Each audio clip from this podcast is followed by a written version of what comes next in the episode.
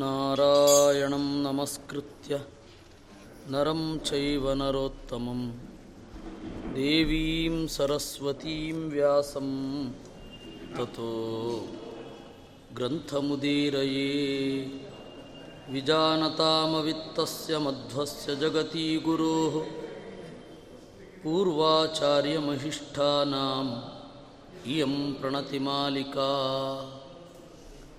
ಭರತನಿಗೆ ವಸಿಷ್ಠರು ಕಳುಹಿಸಿದ ದೂತರು. ಬೇರೆ ಏನನ್ನೂ ಹೇಳದೆ ಅಯೋಧ್ಯೆಗೆ ಬರಬೇಕು ಅಂತ ಅಷ್ಟನ್ನೇ ಹೇಳಿದರು. ಗಡಿಬಿಡಿಯಲ್ಲಿ ಭರತ ಹೊರಟ. ಮಾತಾಮಹಂ ಮಾತುಲಂಚ ಗುರುಂಚ ಪೃಚ್ಛ ಸತ್ವರ ಧನಂಚ ಮಾತುಲ ಪ್ರತ್ತಂ ಸೈನ್ಯಂ ಚಾದಾಯಯಾತವಾನ್. ಮಾತಾಮಹಂ ಅಜ್ಜನಾದ ಅಶ್ವಪತಿಯನ್ನು ಮಾತುಲಂಚ ಸೋದರ ಮಾವನಾದ ಯುಧಾಜಿತನನ್ನು ಹೋಗಿ ಬರ್ತೇನೆ ಅಂತ ಹೇಳಿ ನಮಸ್ಕಾರ ಮಾಡಿ, ಅವರು ಕೊಟ್ಟ ಎಲ್ಲ ಕಾಣಿಕೆಗಳನ್ನು ಸ್ವೀಕರಿಸಿ ಬೇಗ ಬೇಗ ಹೊರಟ. ಬಹಳ ಸಾಮಾನುಗಳ ಜೊತೆಗೆ ಹೋಗೋದು ತಡ ಆಗತ್ತೆ ಅನ್ನುವ ಕಾರಣದಿಂದ ಹೆಚ್ಚಿನ ಸಾಮಾನುಗಳನ್ನು ಹಿಂದೆಯೇ ಬಿಟ್ಟು ಅದು ಆಮೇಲೆ ಬರಲಿ ಅಂತ ಹೇಳಿ ಇವನು ಬೇಗ ಓಡಿದ. ಶತದ್ರುವೇದ ಧಾಮಾದಿ ನದಿ ಸ್ಥಿರ್ತ್ವಾಥ ಸತ್ವರ ಶತದ್ರು ನದಿ ಸಟ್ಲೆಜ್ ಅಂತ ಇವತ್ತು ಯಾವುದನ್ನು ಕರೀತಾರೆ? ಅದು ವೇದಧಾಮ ಮೊದಲಾದ ನದಿಗಳನ್ನು ಬೇಗ ಬೇಗ ದಾಟಿ ಏಳನೇ ದಿವಸ ಅಯೋಧ್ಯೆಗೆ ಬಂದ. ಅಯೋಧ್ಯೆಯಲ್ಲಿ ಯಾವ ಜನರು ಸಂತಸದಿಂದಿಲ್ಲ. ಅಯೋಧ್ಯೆಯನ್ನು ನೋಡಿದಾಗ ಭರತನಲ್ಲಿ ಯಾವ ಸಂತೋಷವೂ ಉಂಟಾಗಲಿಲ್ಲ. ಹುಟ್ಟಿದ ಊರನ್ನು ಬಹಳ ಕಾಲದ ನಂತರ ನೋಡಿದಾಗ ಏನು ಸಂತೋಷ ಉಂಟಾಗಬೇಕೋ ಅದೇನು ಆಗಲಿಲ್ಲ. ಒಳಗಡೆಯಿಂದ ಭಯ ಉಂಟಾಗ್ತಾ ಇದೆ. ಜನನಿಯ, ಅಂದರೆ ತಾಯಿಯ ಒಳಮನೆಗೆ ತೆರಳಿದ. ಕೈಕೇಯಿ ಸುತಮಾಲೋಕ್ಯ, ಕೈಕೇಯಿ ಮಗನನ್ನು ನೋಡಿದಳು. ಬಹಳ ಕಾಲ ಆದಮೇಲೆ ಅವನನ್ನು ನೋಡ್ತಾ ಇದ್ದಾಳೆ. ನೋಡಿದ ಕೂಡಲೇ ಎದ್ದು ಅವನನ್ನು ತೊಡೆಯ ಮೇಲೆ ಕೂಡಿಸಿಕೊಂಡು ಆಲಿಂಗಿಸಿ, ಬಂಧೂನಾಂ ಕುಶಲಂ ಮುದಾ ಪಪ್ರಚ್ಛಾ. ಬಂಧುಗಳ ಕುಶಲವನ್ನು ಕೇಳಿದಳಂತೆ. ಭರತ ಬಹಳ ಸಂಕ್ಷೇಪವಾಗಿ, ಅವರೆಲ್ಲ ಚೆನ್ನಾಗಿದ್ದಾರೆ, ಅಪ್ಪ ಎಲ್ಲಿ ಅಂತ ಕೇಳಿದ.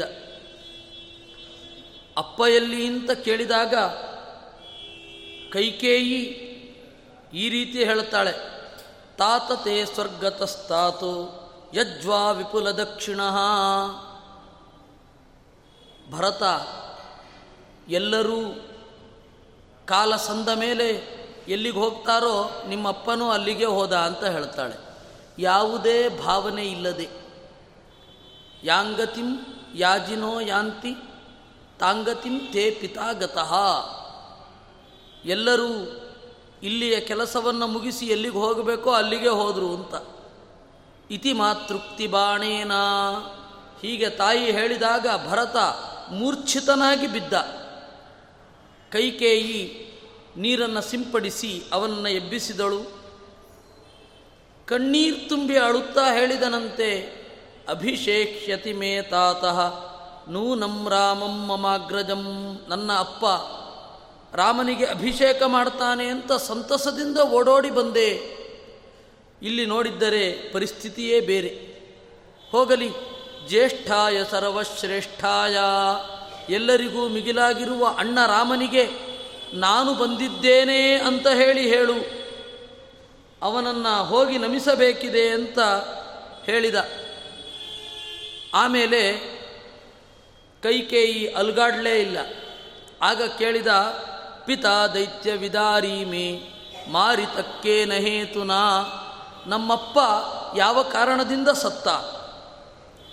ಚರಮಂ ವ್ಯಾಹೃತಂ ತಸ್ಯ, ಕಿಂಚ ತತ್ಕಥ್ಯತಾಮಿತಿ ಅವನ ಕೊನೆಯ ಮಾತುಗಳೇನು? ಆಗ ಕೈಕೇಯಿ ನಿರ್ವಿಕಾರಳಾಗಿ ಹೇಳಿದಳು, ನಿನ್ನ ಅಪ್ಪ ಕಡೆಯದಾಗಿ ಹೇಳಿದ ಮಾತೇನು ಗೊತ್ತಾ? ರಾಮಂ ಸಸೀತಂ ದ್ರಕ್ಷಂತಿ, ಧನ್ಯಾ ಸಿದ್ಧಾರ್ಥಮಾಗತಂ. ರಾಮ ಮತ್ತು ಸೀತೆಯರು ಮರಳಿ ಬರುವುದನ್ನು ಪುಣ್ಯವಂತರು ಮಾತ್ರ ಕಾಣ್ತಾರೆ. ಅಯ್ಯೋ ರಾಮ ಅನ್ನೋದು ಅವನ ಕಡೆಯ ನುಡಿಯಾಗಿತ್ತು ಅಂತಂದು. ಭರತನಿಗೆ ಇನ್ನೊಂದು ಶಾಕ್. ಅಪ್ಪ ಸತ್ತದ್ದು ಒಂದು ಶಾಖ ಆದರೆ ಅಪ್ಪನ ಕಡೆಯ ಮಾತನ್ನು ಟ್ರಾನ್ಸ್ಲೇಟ್ ಮಾಡಿ ಹೇಳಿದಾಗ ಏನು ಗೊತ್ತಾಯಿತು? ಅಣ್ಣ ಇಲ್ಲ ಊರಲ್ಲಿ ಅಂತ ಗೊತ್ತಾಯಿತು. ಎಲ್ಲಿಗೆ ಹೋದರು ಅಂತ ಕೇಳಿದ ಆಗ ಅವಳು ಹೇಳಿದಳು, ರಾಮ, ಲಕ್ಷ್ಮಣ, ಸೀತೆಯರು ಕಾಡಿಗೆ ಹೋದರು ಅಂತ. ಏನು ಕಾರಣದಿಂದ ಹೋದರು? ಅವ್ರು ಯಾವ ತಪ್ಪನ್ನು ಮಾಡಿರಲ್ವಲ್ಲ ಅಂತಂದಾಗ ಕೈಕೇಯಿ ಹೇಳಿದಳಂತೆ, ಸತ್ಯಂ ರಾಮೋ ನವದ್ಯಾತ್ಮ. ಖಂಡಿತ. ರಾಮಚಂದ್ರನದ್ದು ಒಂದು ಚೂರೂ ತಪ್ಪಿಲ್ಲ. ಅವನಿಗೆ ಅಭಿಷೇಕ ಮಾಡಲಿಕ್ಕೆ ಎಲ್ಲ ತಯಾರಿಯೂ ಆಗಿತ್ತು. ನಿನಗೆ ಒಳಿತಾಗಲಿ ಅಂತ ಹೇಳಿ ಯಾವತ್ತೋ ಪಡೆದಿದ್ದ ಎರಡು ವರಗಳನ್ನು ಬಳಸಿದೆ. ದಶರಥನ ಬಾಯಲ್ಲಿ ರಾಮಚಂದ್ರನನ್ನ ಕಾಡಿಗೆ ಹೋಗಬೇಕು ಅಂತ ಹೇಳಿಸಿ ರಾಮಚಂದ್ರನನ್ನ ಕಾಡಿಗೆ ಕಳುಹಿಸಿದೆ. ಇದೆಲ್ಲ ಏಕೆ ಗೊತ್ತಾ? ನಿನಗಾಗಿ ಅಂತ ಹೇಳಿದಳು. ಜಿಗುಪ್ಸಿತಮಿದಂ ಕರಮ, ತ್ವಯಿ ಸ್ನೇಹಾನ್ಮಯಾ ಕೃತಂ. ಇಷ್ಟೊಂದು ಕೆಟ್ಟ ಕೆಲಸ ಯಾಕೆ ಮಾಡಿದೆ ಗೊತ್ತಾ ಮಗನೇ? ನಿನಗಾಗಿ ಅಂತಂದು ಅವಳು ಗೊತ್ತಿದೆ. ಅತ್ಯಂತ ಕೆಟ್ಟ ಕೆಲಸ ಅಂತ ಅವಳು ಗೊತ್ತಿಲ್ಲದೆ ಇರುತ್ತಾ? ರಕ್ಷ ರಾಜ್ಯಂ ಸ್ವಧರ್ಮೇಣ. ನಿನ್ನ ಧರ್ಮ ಪಾಲನೆಯನ್ನು ಮಾಡುತ್ತಾ ರಾಜ್ಯವನ್ನು ರಕ್ಷಿಸು. ಯತ್ನಮ್ಮೆ ಸಫಲಂ ಕುರು. ನನ್ನ ಪ್ರಯತ್ನವನ್ನು ಸಫಲವಾಗಿ ಮಾಡು ಅಂತಂದಾಗ ಭರತನಿಗೆ ದುಃಖದೊಂದಿಗೆ ಕೋಪವೂ ಸೇರಿಕೊಂಡಿತು. ಅಪ್ಪ ಸತ್ರು ಅಂತ ಹೇಳಿ ದುಃಖ. ಅಪ್ಪನ ಸಾವಿಗೆ ಅಣ್ಣನ ಬಹಿಷ್ಕಾರಕ್ಕೆ ಅಮ್ಮನೇ ಕಾರಣ ಅಂತ ಹೇಳಿ ಸಿಟ್ಟು. ಉರಿದುರಿಯುತ್ತಾ ಹೇಳಿದನಂತೆ ಹತ್ವಾ ಮೇ ಪಿತರಂ ಘೋರಂ. ಘೋರಳಾದ ಕೈಕೇಯಿಯೇ, ನನ್ನ ಅಪ್ಪನನ್ನ ಕೊಂದು ಪ್ರವಾಸ್ಯ ಚ ಮಮೇಶ್ವರಂ, ಅಣ್ಣನನ್ನು ದೂರ ತಳ್ಳಿ. ದುಃಖದಲ್ಲಿ ಇನ್ನೊಂದು ದುಃಖವನ್ನು ತಂದೆ. ಹೇಗೆ? ಕ್ಷತೆ ಕ್ಷಾರಮಿವ್ಯಧಾಹ ಗಾಯಕ್ಕೆ ಉಪ್ಪು ಸವರಿದ ಹಾಗೆ ಮಾಡಿದೆ ನೀನು. ಒಬ್ಬ ರಾಜನನ್ನು ಕೊಲ್ಲೋದು ಅಂತಂದರೆ ಬ್ರಹ್ಮಹತ್ಯೆಗಿಂತ ಮಿಗಿಲು. ಒಬ್ಬ ರಾಜನನ್ನು ಕೊಂದು ಉತ್ತರಾಧಿಕಾರಿಯನ್ನು ದೂರ ತಳ್ಳಿ ಅಷ್ಟೆಲ್ಲ ಪ್ರಜೆಗಳ ಆಸೆಗೆ ಕೊಳ್ಳಿ ಇಡೋದು ಅಂತಂದರೆ ಭ್ರೂಣವಧಕ್ಕಿಂತ ಲಕ್ಷ ಲಕ್ಷಪಟ್ಟು ಮಿಗಿಲು. ಅದನ್ನು ಮಾಡಿ ನಿನಗಾಗಿ ಅಂತ ಹೇಳಿ ನನ್ನನ್ನೂ ಪಾಪಕ್ಕೆ ಈಡು ಮಾಡ್ತಾ ಇದ್ದಲ್ಲ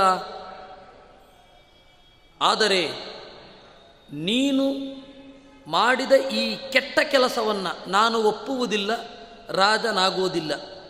ತ್ವದ್ದೇಹಾದುದ ಯೋ ಯೋಯಂ ದೂಷಣ ಭೂಷಣೇ. ನಿನ್ನ ದೇಹದಿಂದ ಈ ದೇಹ ಬಂದಿದೆ. ಅತ್ಯಂತ ಜಿಗುಪ್ಸಿತವಾದ ಈ ದೇಹವನ್ನು ನಾಶ ಮಾಡಿಕೊಳ್ತೇನೆ. ಅಂದರೆ ಆತ್ಮಹತ್ಯೆ ಮಾಡಿಕೊಳ್ಳಬೇಕು ಅಂತ ಇದೆ.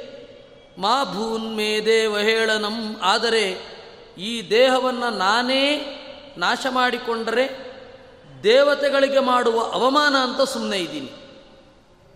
ಆತ್ಮಹತ್ಯೆ ಮಾಡಿಕೊಳ್ಳೋದು ದೇವತೆಗಳಿಗೆ ಮಾಡುವ ಅವಮಾನ. ಯಾಕೆ? ದೇವತೆಗಳು ಸಾಧನ ಮಾಡಲಿ ಅಂತ ಹೇಳಿ ದೇಹ ಕೊಟ್ಟಿರ್ತಾರೆ. ನಾವು ಅದನ್ನು ಸಾಧನೆ ಮಾಡದೆ ಕ್ಷುಲ್ಲಕವಾದ ಕಾರಣಕ್ಕೆ ನಮ್ಮನ್ನೇ ನಾವು ಕೊಂದುಕೊಂಡ್ರೆ ಅದೆಂಥ ದುರಂತ. ಅದರಿಂದಾಗಿ ಆತ್ಮಹತ್ಯೆ ಅನ್ನೋದು ಮಹಾಪಾಪ ಅಂತ ಈ ಕಾರಣಕ್ಕೆ ಹೇಳೋದು. ಸಹಸ್ರಪುತ್ರಾಸುರಭಿ ಖಿನ್ನ ಸ್ಮೃತ್ವಾ ಕೃಷೌ ಸುತೌ ಏಕಪುತ್ರ ಕೌಸಲ್ಯ ತದ್ವಿಯೋಗಂ ಸಹೇತ ಕಿಂ. ನೋಡು, ಒಂದು ಕಥೆಯನ್ನು ಹೇಳ್ತೇನೆ. ಸುರಭಿ, ಗೋವುಗಳ ತಾಯಿ.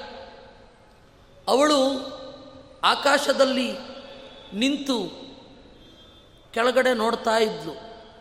ಎರಡು ಬಡಕಲ ಎತ್ತುಗಳನ್ನು ರೈತನೊಬ್ಬ ನೇಗಿಲಿಗೆ ಹೂಡಿ ಚೆನ್ನಾಗಿ ಬಾರಿಸ್ತಾ ಇದ್ದ.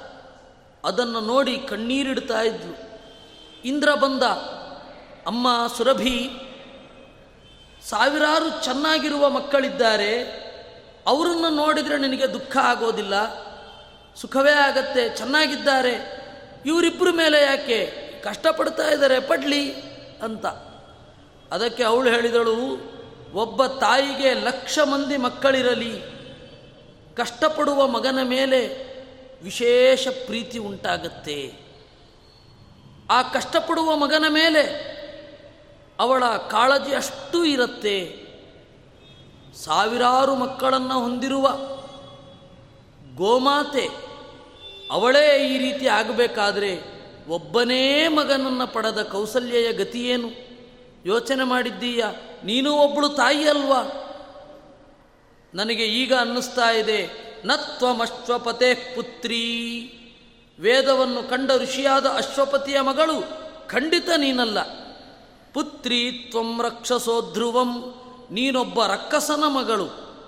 ಯಯಾನಾಥೋ ಜಗನ್ನಾಥ ತ್ಯಕ್ತ ಕಾಂತಶ್ಚ ಸೂದಿತ, ಇಲ್ಲದಿದ್ದರೆ ನನ್ನ ಅಣ್ಣನನ್ನು ಓಡಿಸಿ, ಇನ್ನೊಬ್ಬ ತಾಯಿಗೆ ದುಃಖವನ್ನು ಉಂಟು ಮಾಡಿ ಗಂಡನನ್ನು ತಿಂದ ಘೋರವಾದ ಮನೋಭಾವ ನಿನಗೆ ಬರುತ್ತಾ?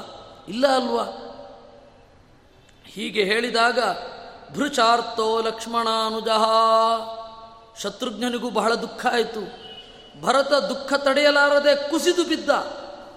ಅಣ್ಣನನ್ನ ಶತ್ರುಘ್ನ ಎತ್ತಿದ. ಬಹಳ ಕಳವಳದಿಂದ ಹೀಗೆ ನುಡಿದ. ಕಥಂ ಲೋಕೈಕನಾಥೇನ ರಾಜ್ಯಂ ತ್ಯಕ್ತಂ ಸ್ತ್ರೀಯಾಗಿರ. ಅಲ್ಲ ಅಣ್ಣ ಯಾಕೆ ಹೀಗೆ ಮಾಡಿದ? ಒಂದು ಹೆಣ್ಣು ಇಡೀ ರಾಷ್ಟ್ರವನ್ನು ಕುಣಿಸ್ತಾಳೆ ಅಂತಾದರೆ ಆ ಹೆಣ್ಣನ್ನು ಧಿಕ್ಕರಿಸೋದು ಬಿಟ್ಟು ಅವಳು ಹೇಳಿದಳು ಅಂತ ಕಾಡಿಗೆ ಹೋದನ? ಕಥಂ ವಾ ಲಕ್ಷ್ಮಣೋ ಧೀರ, ಯಾಂತಂ ರಾಮಂ ನರುದ್ಧವಾನ್ ಹೋಗುವ ಅಣ್ಣನನ್ನ ಲಕ್ಷ್ಮಣ ಏಕೆ ತಡೆಯಲಿಲ್ಲ? ಅಂತ ದುಃಖ ಪಡ್ತಾ ಇದ್ದ. ಅಷ್ಟು ಹೊತ್ತಿಗೆ ಶತ್ರುಘ್ನನನ್ನು ಕರೆದು, ಕೆಲವು ದಾಸಿಯರು ಅರಮನೆಯ ಬೇರೆ ಕೆಲಸದವರು? ಕೈಕೇಯಿ ಮತ್ತು ಮಂಥರೆಯ ಬಗ್ಗೆ ಹೇಳಿದರು. ನಾವು ಕೇಳಿಸ್ಕೋತಾ ಇದ್ವಿ, ಕೈಕೇಯಿಯ ಮನಸ್ಸನ್ನು ಕೆಡಿಸಿದವಳು ಇದೇ ಮಂಥರೆ ಅಂತ. ಅಷ್ಟು ಹೊತ್ತಿಗೆ ತಿರುಗಿ ನೋಡಿದ, ದದರ್ಶ ಶ್ರುತ್ವ ಪ್ರದ್ವಾರೆ ಸರ್ವಾಭರಣಭೂಷಿತಾಂ. ಮಂಥರೆ ಎಲ್ಲ ಆಭರಣಗಳನ್ನು ತೊಟ್ಟುಕೊಂಡು ಬಾಗಿಲ ಮುಂದೆ ಹೀಗೆ ನಿಂತಿದ್ಲಂತೆ. ಒಂದು ಕೈಯನ್ನು ಬಾಗಿಲಿನ ಭಾಗದಲ್ಲಿ ಇಟ್ಟು ದಾರಂದದ ಮೇಲೆ ಇಟ್ಟು, ಶತ್ರುಘ್ನ ಶತ್ರುದರ್ಪಘ್ನ ಇವನಿಗೆ ಸಿಟ್ಟು ಬಂತು. ಓಡಿದ ಅಲ್ಲಿಗೆ ಅವಳ ಮುಡಿಯನ್ನು ಹಿಡಿದ ದರದರನೆ ಎಳೆದು ತಂದ. ಕುಬ್ಜ ಬಂಧು ಯಾತೆ. ಆಗ ಆ ಮಂಥರೆಯ ಜೊತೆಗಾರರೆಲ್ಲ ಕೌಸಲ್ಯಯ ಬಳಿ ಓಡಿದರು. ಕೈಕೇಯಿಗೆ ಏನು ಮಾಡಲಿಕ್ಕಾಗ್ತಾ ಇಲ್ಲ. ಶತ್ರುಘ್ನ ಅವಳನ್ನು ಬಿಡು ಅಂತ ಕೂಡ ಹೇಳಲಿಕ್ಕೆ ಗೊತ್ತಾಗ್ತಾ ಇಲ್ಲ. ಶತ್ರುಘ್ನ ಸಿಟ್ಟಿನಿಂದ ರೇಣುನಾ ಪೂರಯತ್ತಸ್ಯಾಹ. ಕ್ರೋಶಂತ್ಯ ಮುಖಕೋಟರಂ. ಶತ್ರುಘ್ನ ಅಲ್ಲೇ ಬಿದ್ದಿದ್ದ. ಒಂದಿಷ್ಟು ಧೂಳನ್ನು ತಂದು ಅವಳ ಮೋರೆಯಲ್ಲಿ ತುಂಬಿದ ಅಂತೆ.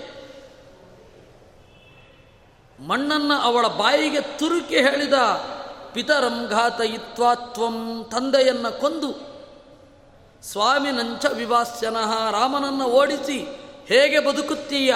ನಾನು ನೋಡ್ತೇನೆ. ಇವತ್ತೇ ನಿನ್ನನ್ನು ಸಾಯಿಸ್ತೇನೆ. ಕೈಕೇಯ ಎದುರೇ ಸಾಯಿಸ್ತೇನೆ. ಧೈರ್ಯ ಇದ್ರೆ ತಡಿಲಿ ನೋಡೋಣ.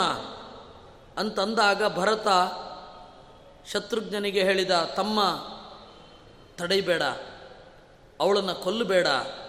ಯಾಕೆ ಅಂದರೆ ನಾನು ಕೈಕೇಯನ್ನು ಕೂಡಲೇ ಕೊಲ್ಲಬಹುದು. ಆದರೆ ರಾಮ ರಾಜರ್ಷಿ ಧರ್ಮೋ ರಾಮೋ ಮಾಂ, ಸ್ತ್ರೀಘಾತೀತಿ ಪರಿತ್ಯಜೇತ್, ಹೆಣ್ಣನ್ನು ಕೊಂದವಾ ಅನ್ನುವ ದೃಷ್ಟಿಯಿಂದ ರಾಮ ನನ್ನನ್ನು ಬಹಿಷ್ಕರಿಸಬಹುದು. ಅದರಿಂದಾಗಿ ರಾಮನ ದ್ವೇಷದ ಭಯದಿಂದ ರಾಮನನ್ನನ್ನು ದೂರ ಇಡ್ತಾನೆ ಅನ್ನುವ ಭಯದಿಂದ ನಾನು ಸುಮ್ಮನೆ ಇದ್ದೇನೆ. ಪಾಶೇನ ಪಶುವದ್ಬದ್ವಾ ಇದೆಲ್ಲದಕ್ಕೆ ಕಾರಣ ಮೇಲ್ಗಡೆ ಇರುವ ವಿಧಿ ನಮ್ಮನ್ನು ಆಡಿಸುತ್ತೆ. ಬಾ ತಸ್ ವತ್ಸ ತಸ್ಮಾತ್ ಸಹಾವಹೈ. ಅದರಿಂದ ಇದನ್ನು ನಾವು ಸಹಿಸಬೇಕು. ಈ ರೀತಿ ಹೇಳಿ ಕೌಸಲ್ಯೆಯ ಬಳಿ ಹೋಗಿ ಭಯದಿಂದ ನಮಸ್ಕಾರ ಮಾಡಿದ. ಕೈಕೇಯಿ ಅವಳಿಗೆ ಏನೂ ಹೇಳಲಾಗಲಿಲ್ಲ, ಮಗು ಅಂತ ಹೇಳಿ ಮತ್ತೆ ಹೇಳಲಿಕ್ಕೆ ಆಗಲಿಲ್ಲ ಅವನಿಗೆ. ಭರತ ಕೌಸಲ್ಯ ಬಳಿ ಹೋಗಿ ನಮಸ್ಕಾರ ಮಾಡ್ತಾ ಇದ್ದಾನೆ. ಭರತನಿಗೆ ಒಳಗಡೆ ಭಯ ಇದೆ. ಆದರೆ ಕೌಸಲ್ಯಗೆ ಅದು ಅರ್ಥ ಆಗಲಿಲ್ಲ. ತೀವ್ರವಾಗಿ ಅವನಿಗೆ ಟಾಂಟ್ ಕೊಟ್ಲು. ವತ್ಸ ರಾಜ್ಯಂ ಚಿರಂ ಭುಂಕ್ಷ್ವ ಮಾತ್ರಾತೆ ಪ್ರತಿಪಾದಿತಂ. ಮಗು, ನಿನ್ನ ಅಮ್ಮ ನಿನಗೆ ನಿನ್ನ ಅಣ್ಣನನ್ನು ಓಡಿಸಿ, ನಿನ್ನ ಅಪ್ಪನನ್ನು ಕೊಂದು ರಾಜ್ಯವನ್ನು ನಿನಗೆ ಕೊಟ್ಟಿದ್ದಾಳೆ, ಸುಖವಾಗಿ ಆಳುವಂದಂತೆ ಇವಳು ನನ್ನನ್ನು ನಂಬಬೇಕು. ಇವಳೇ ನನ್ನನ್ನು ನಂಬಲಿಲ್ಲ ಅಂದರೆ ಎಲ್ಲಿಗೆ ಹೋಗೋದು? ಮಾಂಚ ತತ್ರ ನಯತ್ವೇಷ ತ್ವಂವಾ ಮಾಂ ನಯ ಪುತ್ರಕ ಹೇಳಿದಳಂತೆ. ಮಗು ಭರತ. ನಿನಗೆ ತೊಂದರೆ ಆಗೋದಾದರೆ ನಾನೇ ಕಾಡಿಗೆ ಹೊಟ್ಟೋಗ್ತೇನೆ ಅಥವಾ ನೀನೇನಾದರೂ ಬೇರೆ ವ್ಯವಸ್ಥೆ ಮಾಡ್ತೀಯ? ರಾಮನ ಬಳಿಗೆ ಹೋಗಲಿಕ್ಕೆ? ಆದರೂ ರೆಡಿಯಿಂದ. ಕೌಸಲ್ಯಯ ಈ ಟಾಂಟನ್ನು ಅವನಿಗೆ ಸಹಿಸಲಿಕ್ಕಾಗಲಿಲ್ಲ. ದಪ್ಪನೆ ಕುಸಿದು ಬಿದ್ದ ಅಮ್ಮ ನನ್ನದು ತಪ್ಪಿಲ್ಲ. ಮಾಂ ಶುದ್ಧ ಭಾವಮಜ್ಞಾತ್ವ ಮಾತರ ಮಾತ್ವಂ ನಿರಾಕುರು. ನನ್ನ ಶುದ್ಧವಾದ ಮನಸ್ಸನ್ನು ತಿಳಿಯದೆ ಈ ರೀತಿ ನನ್ನನ್ನು ದೂರ ಬೇಡ. ನಾನು ರಾಮನ ದಾಸ. ಗುರುದ್ರೋಹಾಂಚ ಮೂರ್ಖಾಣಾಂ. ಮಹಾಪಾತಕಿನಾಮಪಿ ಲೋಕಾನ್ಮಾತರಹಂ ಯಾಯಾಂ. ಆರ್ಯಶ್ಚೇನ್ಮನ್ಮಥೇ ಗತಃ. ನಿಜವಾಗಿಯೂ ನನ್ನ ಪಿತೂರಿಯಿಂದ ರಾಮಚಂದ್ರ ಕಾಡಿಗೆ ಹೋಗಿದ್ರೆ ನನಗೆ ಎಲ್ಲ ಪಾಪಗಳು ಬರಲಿ. ಗುರುದ್ರೋಹಿಗಳಿಗೆ ಏನು ಪಾಪ ಬರುತ್ತೆ ಅದು ನನಗೆ ಬರಲಿ. ಅತ್ಯಂತ ರಹಸ್ಯವನ್ನು ಬೇರೆಯವರು ಹೇಳಿರ್ತಾರೆ. ಅದನ್ನು ನಾವು ಬೇರೆ ಒಂದು ಕಡೆ ಹೇಳಬಾರದು, ಅವರಿಗೆ ನೋವಾಗತ್ತೆ. ಅದನ್ನು ಹೇಳಿದವನಿಗೆ ಏನು ಪಾಪ ಬರುತ್ತೋ ಆ ಪಾಪ ನನಗೆ ಬರಲಿ. ಯಾರೋ ಒಬ್ಬರು ಮಿತ್ರರು ನಮಗೆ ಏನೋ ಅತ್ಯಂತ ರಹಸ್ಯವಾದದ್ದನ್ನು ತೋಡ್ಕೊಂಡಿರ್ತಾರೆ. ನಾವು ಅದನ್ನು ತೊಗೊಂಡೋಗಿ ಇನ್ನೊಬ್ಬರಿಗೆ ಹೇಳಿಬಿಡೋದು. ಆ ರೀತಿ ಮಾಡಿದರೆ ಮಹಾಪಾಪ ಇದೆ. ಆ ಪಾಪ ನನಗೆ ಬರಲಿ. ವಿಶ್ವಾಸ ದ್ರೋಹ ಮಾಡಿದರೆ ಯಾವ ಪಾಪ ಬರಬೇಕೋ ಆ ಪಾಪ ನನಗೆ ಬರಲಿ. ರಾಮಚಂದ್ರ ಹೋಗಿದ್ದು ನನಗೆ ಒಪ್ಪಿಗೆ ಇದೆ ಅಂತಾದರೆ ಪಾನೀಯ ದೂಷಕೆ ಪಾಪಂ, ನೀರಿನಲ್ಲಿ ವಿಷ ಬೆರೆಸಿದರೆ ಅಥವಾ ಕುಡಿಯುವ ನೀರನ್ನು ಕೆಡಿಸಿದರೆ ಯಾವ ಪಾಪ ಬರಬೇಕೋ ಆ ಪಾಪ ನನಗೆ ಬರಲಿ. ರಾಮಚಂದ್ರ ನನ್ನ ಪಿತೂರಿಯಿಂದ ಕಾಡಿಗೆ ಹೋಗಿದ್ದಿದ್ರೆ. ಈ ರೀತಿ ಎಲ್ಲ ಸಂಗತಿಗಳನ್ನು ಹೇಳಿದ. ಎಲ್ಲ ಪಾಪಗಳೂ ನನಗೆ ಬರಲಿ. ರಾಮಚಂದ್ರ, ನನ್ನ ಪಾಪದಿಂದ ಕಾಡಿಗೆ ಹೋಗಿದ್ರೆ. ಈ ರೀತಿ ಆಣೆಯನ್ನು ಇಟ್ಟಾಗ ಕೌಸಲ್ಯಗೆ ಒಂದು ಸ್ವಲ್ಪ ಮನವರಿಕೆ ಆಯಿತು. ಆಮೇಲೆ ಹೇಳಿದಳಂತೆ, ಶುದ್ಧ ಸ್ವಭಾವಂ ಜಾನಾಮಿ. ನಿನ್ನ ಸ್ವಭಾವ ಒಳ್ಳೆಯದು ಅಂತ ನನಗೆ ಗೊತ್ತಿದೆ. ಆದರೂ ಕೂಡ ಗೊತ್ತಾಗೋದಿಲ್ಲ ಯಾರು ಹೇಗೆ ಅಂತ. ಏನೋ ಹೇಳಿದೆ. ಹೋಗಲಿ, ಈಗ ರಾಜ್ಯ ಆಳು. ಹದಿನಾಲ್ಕನೆಯ ವರ್ಷ ಆದ ಮೇಲೆ ರಾಮನ ಜೊತೆಗೆ ಅರ್ಧ ರಾಜ್ಯವನ್ನು ವಿಭಾಗಿಸಿಕೊಂಡು ಆಳು ಅಂತಂದು ಆದರೆ ಭರತ ಸುಮ್ಮನೆ ಹೋದ, ಅದಕ್ಕೇನೂ ಹೇಳಲಿಲ್ಲ. ಆ ರಾತ್ರಿ ಇಡೀ ಅತ್ತ. ಈ ರೀತಿ ಅಯೋಧ್ಯೆಯ ಜನರು, ಭರತ, ಎಲ್ಲರ ದುಃಖವೂ ಕೂಡ ರಾಮಚಂದ್ರನನ್ನ ಕುರಿತೇ ಆಗಿದ್ದರಿಂದ ಅದೊಂದು ಧ್ಯಾನವಾಗಿ ಪರಿಣಮಿಸಿತು. ಅನ್ನುವಲ್ಲಿಗೆ ಅಯೋಧ್ಯಾಕಾಂಡದಲ್ಲಿ ಹನ್ನೊಂದನೆಯ ಸರ್ಗ ಮುಗಿದಿದೆ. ಬೆಳಗ್ಗೆ ಭರತ ಅಳತಾ ಇದ್ದ ವಸಿಷ್ಠರು ರಾಜ್ಯಾಧಿಕಾರಿಗಳೊಂದಿಗೆ ಬಂದು ಹೇಳಿದರಂತೆ, ಮಗು, ಏಳು, ಬೇಗನೆ ಪಿತೃಕ್ರಿಯೆಯನ್ನು ಮಾಡು. ಬ್ರಾಹ್ಮಣರ ಬಳಿ ಬಾ. ಅಧಿತಿಷ್ಠವರಾಸನಂ, ಸಿಂಹಾಸನವನ್ನೇರು ರಾಜ್ಯಭಾರ ಮಾಡು. ಕಾಲಾತ್ಮನ ಪರೇಶಸ್ಯ. ಲೀಲೆಯಂ ಲೋಕಕಾಲನೀ. ಇದು ಕಾಲನಾಮಕ ಪರಮಾತ್ಮನ ಲೀಲೆ. ಎಲ್ಲರೂ ಒಂದು ದಿವಸ ಸಾಯಬೇಕು. ಕೆಲವರು ಇಷ್ಟ ಇದ್ದು ಸಾಯ್ತಾರೆ, ಸಾವನ್ನು ಎದುರಿಸ್ತಾರೆ. ಕೆಲವರ ಸಾವು ಕೆಲವರಿಗೆ ಇಷ್ಟ, ಕೆಲವರ ಸಾವು ಎಲ್ಲರಿಗೂ ಅನಿಷ್ಟ. ಆ ತರಹದ ಸಾವು ನಿನ್ನ ಅಪ್ಪನದ್ದಾಗಿದೆ. ಏನು ಮಾಡೋದು? ಮುಂದೆ ಬರಿ. ಪಂಡಿತರು ಸುಖ ದುಃಖಗಳನ್ನು ಸಮವಾಗಿ ತೆಗೆದುಕೊಳ್ತಾರೆ ಅಂತಂದಾಗ ಭರತ ಕಣ್ಣೀರನ್ನು ಒರೆಸಿಕೊಂಡು ಹೇಳಿದ, ನಾನು ವಿದ್ವಾಂಸ ಅಲ್ವಲ್ಲ, ಅದಕ್ಕೆ ದುಃಖಿಸ್ತಾ ಇದ್ದೀನಿ ಇಂದ. ಆಮೇಲೆ ಸ್ವಲ್ಪ ಸಮಾಧಾನ ಮಾಡಿಕೊಂಡು ಹೇಳಿದನಂತೆ, ನಾನು ಕಾಡಿಗೆ ಹೋಗ್ತೇನೆ, ರಾಮಚಂದ್ರನ ಬಳಿಯೇ ಇರ್ತೇನೆ. ನನ್ನನ್ನು ರಾಜ ಅಂತ ಯಾರೂ ಕೂಡ ಕರೆಯಲಿಕ್ಕಿಲ್ಲ. ಯಾಕೆಂದರೆ ನಾನು ರಾಜ ಅಲ್ಲ, ರಾಮಚಂದ್ರನೇ ರಾಜ ಅಂತ ಹೇಳಿದ. ನೆರೆದ ಎಲ್ಲ ಜನರು ಭರತನ ತ್ಯಾಗವನ್ನು ನೋಡಿ ಕಣ್ಣೀರಿಟ್ರಂತೆ. ಆಮೇಲೆ ಅಪ್ಪನ ದೇಹವನ್ನು ನೋಡಲಿಕ್ಕೆ ಹೋದ ತೈಲದ್ರೋಣ್ಯಾಮಥನ್ಯಸ್ತಂ ಕೌಸಲ್ಯಾಯ ನಿವೇಶನೇ. ಎಣ್ಣೆಯ ಕಡಾಯಿಯಲ್ಲಿ ದಶರಥನ ದೇಹವನ್ನು ಹಾಕಿದ್ರು. ಆ ದೇಹವನ್ನು ಎತ್ತಿ ಚಿತೆಯ ಮೇಲೆ ಮಲಗಿಸಿದರು. ಮತ್ತೆ ಅಳ್ಳಿಕ್ಕೆ ಶುರು ಮಾಡಿದ ಸುಮಾರು ಮುನ್ನೂರ ಐವತ್ತು ಜನ ದಶರಥನ ಹೆಂಡತಿಯರು ಮತ್ತೆ ಉಳಿದವರೆಲ್ಲರೂ ಜೋರಾಗಿ ಅಳ್ಳಿಕ್ಕೆ ಶುರು ಮಾಡಿದರು. ಆಗ ವಸಿಷ್ಠರು ಹೇಳಿದರಂತೆ, ಭರತ ಜಾಸ್ತಿ ಅಳಬೇಡ. ಭೂರಿದ್ಯುಮ್ನೋಗತ ಸ್ವರ್ಗಂ ಬಂಧು ಚೋಕೈರ್ನಿಪಾತಿತ ಸತ್ತಾಗ ಬಹಳ ಅಳಬಾರದು. ಯಾಕೆ ಅಂದರೆ ಆ ಜೀವ ಸುಮಾರು ಹತ್ತು ದಿವಸಗಳಾಗುವಷ್ಟೊತ್ತಿಗೆ ಮೋಹವನ್ನು ತ್ಯಾಗ ಮಾಡಿರ್ತಾನೆ. ಇದು ನನ್ನದಲ್ಲ ಅಂತ ಅಂದುಕೊಂಡಿರ್ತಾನೆ. ನೀವು ಹೀಗೆ ಅಳೋದರಿಂದ ಅವನಿಗೆ ಇನ್ನೂ ದುಃಖ ಜಾಸ್ತಿ ಆಗತ್ತೆ. ಅಯ್ಯೋ, ನನ್ನದನ್ನು ಬಿಟ್ಟೆನಲ್ಲ ಅಂತ. ನೀವು ಮೋಹವನ್ನು ಕಡಿಮೆ ಮಾಡಿಕೊಂಡಿದ್ದರೆ ಆ ಜೀವನೂ ಕೂಡ ನಾನು ಬಿಟ್ಟೆನಲ್ಲ ಅಂತ ದುಃಖ ಆಗಲ್ಲ. ದೇಹವನ್ನು ಬಿಟ್ಟೆನಲ್ಲ ಅಂತ ದುಃಖ ಆಗಲ್ಲ. ಭೂರಿದ್ಯುಮ್ನ ಅಂತ ಒಬ್ಬ ರಾಜ ಇದ್ದ. ಅವನು ಯುದ್ಧದಲ್ಲಿ ಸತ್ತ, ಅವನ ಬಂಧುಗಳು, ಅವನ ಹೆಂಡತಿಯರು, ಅವನ ಅಪ್ಪ, ಅಮ್ಮ, ಮಕ್ಕಳು, ಎಲ್ಲ ಯಾವ ರೀತಿ ಹತ್ರು ಅಂದರೆ ದೇವತೆಗಳು ವಾಪಸ್ ಕಳಿಸ್ಬಿಟ್ರಂತೆ. ನಿನ್ನ ಸ್ವರ್ಗಕ್ಕೆ ಹೋಗೋದು ಇಷ್ಟ ಇಲ್ಲ, ಹೋಗು, ಆ ದೇಹದಲ್ಲಿ ಸೇರ್ಕೋ ಅಂತ. ಅದೆಂಥ ಹಿಂಸೆ. ಬಿಟ್ಟು ಹೋದ ದೇಹದಲ್ಲಿ ಮತ್ತೆ ಪ್ರವೇಶ ಮಾಡೋದಿದೆಯಲ್ಲ ಅದೊಂದು ಭೀಕರ ಯಾತನೆ. ಮೆಡಿಕಲಿ ಡೆಡ್ ಅಂತ ಹೇಳಿ ಕನ್ಕ್ಲೂಡ್ ಆದಮೇಲೆ ದೇಹದ ಒಳಗೆ ಬಂದವರ ಕಥೆಯನ್ನು ಕೇಳ್ರಿ ನೀವು. ಆಗ ಗೊತ್ತಾಗತ್ತೆ, ಎಂಥ ಯಾತನೆ ಇರುತ್ತೆ ಅಂತ.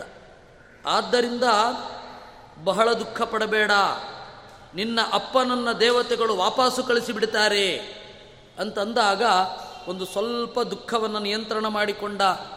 ಅಷ್ಟೊತ್ತಿಗೆ ವಂದಿಗಳು ಬಂದರು. ಭರತ ಮಹಾರಾಜ ಜಯತು ಅಂದರು. ಚೆನ್ನಾಗಿ ಬೈದ. ನಿಮಗೆ ಅರ್ಥ ಆಗೋದಿಲ್ಲ? ನಮ್ಮಪ್ಪ ಸತ್ತ ದುಃಖದಲ್ಲಿದ್ದೇನೆ, ನನ್ನ ಅಣ್ಣನನ್ನು ಕಳ್ಕೊಂಡಿದ್ದಾನೆ, ನೀವು ಬಂದು ಹೋಳದ ನನ್ನ ಅಂತ ಹೇಳಿ ಬೈದ. ಆಮೇಲೆ ಶತ್ರುಘ್ನಿಗೆ ಹೇಳಿದ, ಪಶ್ಚ ಶತ್ರುಘ್ನ ಕೈಕೇಯ ದುರ್ನೀತಿಂ ಲೋಕ ನಿಂದಿತಾಂ. ನೋಡು ಶತ್ರುಘ್ನ, ಕೈಕೇಯಿಯ ಈ ಪಾಪ ವರ್ಷಗಳು ಕಳೆದರೂ ಇದು ಬಿಡೋದಿಲ್ಲ. ಭರತನಿಗೆ ರಾಜ ಆಗಬೇಕು ಅಂತ ಆಸೆ ಇತ್ತು. ಅದಕ್ಕೆ ಅವನು ದೂರದಲ್ಲಿ ಕುಳಿತುಕೊಂಡು ತನ್ನ ತಾಯಿಯ ಮೂಲಕ ಪಿತೂರಿ ಮಾಡಿಸಿದ ಅಂತ ಜನ ಅಂದುಕೊಳ್ತಾರೆ. ಛ, ಅಂತ ಹೇಳಿದ. ಆಮೇಲೆ ಮಂತ್ರಿಗಳೆಲ್ಲ ಹೇಳಿದರು, ದುಃಖ ಆಮೇಲೆ ಅನುಭವಿಸಿ, ಆಮೇಲೆ ಈ ಘಟನೆಯ ಪೋಸ್ಟ್ ಮಾರ್ಟಮ್ ಆಗಲಿ, ಈಗ ಮೊದಲು ಶವ ಸಂಸ್ಕಾರ ಆಗಲಿ ಅಂತಂದರು. ಅದೇ ರೀತಿ ಒಂದು ಒಳ್ಳೆಯ ಪಲ್ಲಕ್ಕಿಯಲ್ಲಿ ರಾಜನ ದೇಹವನ್ನು ಇಟ್ಟು ಎತ್ಕೊಂಡು ಹೋದರು.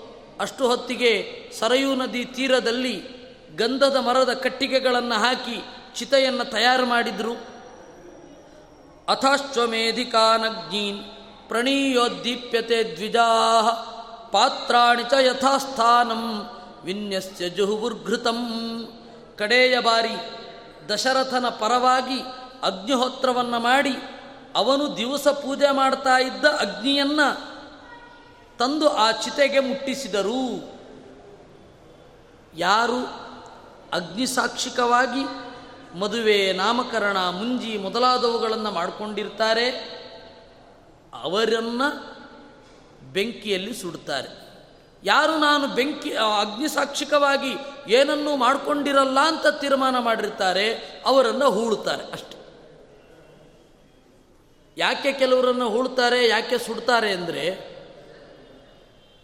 ವೇದವನ್ನು ಅನುಸರಿಸುವವರು ಅಗ್ನಿಯನ್ನು ಆರಾಧನೆ ಮಾಡಿರ್ತಾರೆ. ಹುಟ್ಟಿದಾಗ ನಾಮಕರ್ಮವನ್ನು, ಜಾತಕರ್ಮವನ್ನು ಯಾವ ಅಗ್ನಿಯಿಂದ ಮಾಡಿರ್ತಾರೆ, ಅದೇ ಅಗ್ನಿಯಿಂದ ಅವನ ಅಂತ್ಯ ಸಂಸ್ಕಾರವನ್ನೂ ಮಾಡ್ತಾರೆ. ಯಾವ ಅಗ್ನಿಯಿಂದ, ಯಾವ ಅಗ್ನಿಯನ್ನು ಬಿಟ್ಟಿರ್ತಾರೆ, ಅವ್ರಿಗೇನು ಮಾಡೋದು? ಸನ್ಯಾಸಿಗಳೆಲ್ಲ ಅಗ್ನಿಯನ್ನು ಬಿಟ್ಟಿರ್ತಾರೆ, ಅದಕ್ಕೆ ಅವರನ್ನು ಹೂಳ್ತಾರೆ. ಯಾಕೆ ಹೂಳೋದು ಅಂದರೆ ಅವರು ಅಗ್ನಿಯನ್ನು ತ್ಯಾಗ ಮಾಡಿರ್ತಾರೆ. ಹೀಗಾಗಿ ಸನ್ಯಾಸಿಗಳು ಅವರೇ ಅಡುಗೆ ಮಾಡ್ಕೊಳ್ಳಿಕ್ಕಿಲ್ಲ. ಅದು ಲ್ಯಾವಿಶ್ನೆಸ್ ಅಲ್ಲ. ಅವರು ಅಗ್ನಿ ಬಿಟ್ಟಿರ್ತಾರೆ ಅಂತ ಅಷ್ಟೇ. ಇನ್ನೇನಿಲ್ಲ. ಅದರಿಂದ ಅವನು ಜೀವನ ಇಡೀ ಆರಾಧನೆ ಮಾಡಿದ ಅಗ್ನಿಯಿಂದ ಅವನನ್ನು, ಅವನ ಪರವಾಗಿ ಕಡೆಯ ಬಾರಿ ಹೋಮ ಮಾಡಿ ಭರತ ಶತ್ರುಘ್ನರು ಪುರೋಹಿತರು ಹೇಳಿದಂತೆ ಕ್ರಿಯೆಯನ್ನು ಮಾಡಿ, ಪಿತೃ ಸಂಸ್ಕಾರವನ್ನು ಮಾಡಿದರು. ಪಿತೃ ಸಂಸ್ಕಾರ ಮಾಡಬೇಕಾದರೆ ಆ ವೇದ ಮಂತ್ರಗಳ ಅರ್ಥವನ್ನು ಅನುಸಂಧಾನ ಮಾಡ್ತಾ ಮಾಡಿದರು. ಈ ಷೋಡಶ ಸಂಸ್ಕಾರಗಳ ಮತ್ತು ಪಿತೃ ಸಂಸ್ಕಾರದ ಅರ್ಥವನ್ನು ತಿಳಿದುಕೊಳ್ಳೋದು ಬಹಳ ಒಳ್ಳೆಯದು ಯಾಕೆಂದರೆ ನಾವು ಮಾಡುವ ಕ್ರಿಯೆಯ ಅರ್ಥ ಏನು ಅಂತ ಹೇಳಿ ನಾವು ತಿಳಿದುಕೊಂಡು ಮಾಡಬೇಕಲ್ವಾ?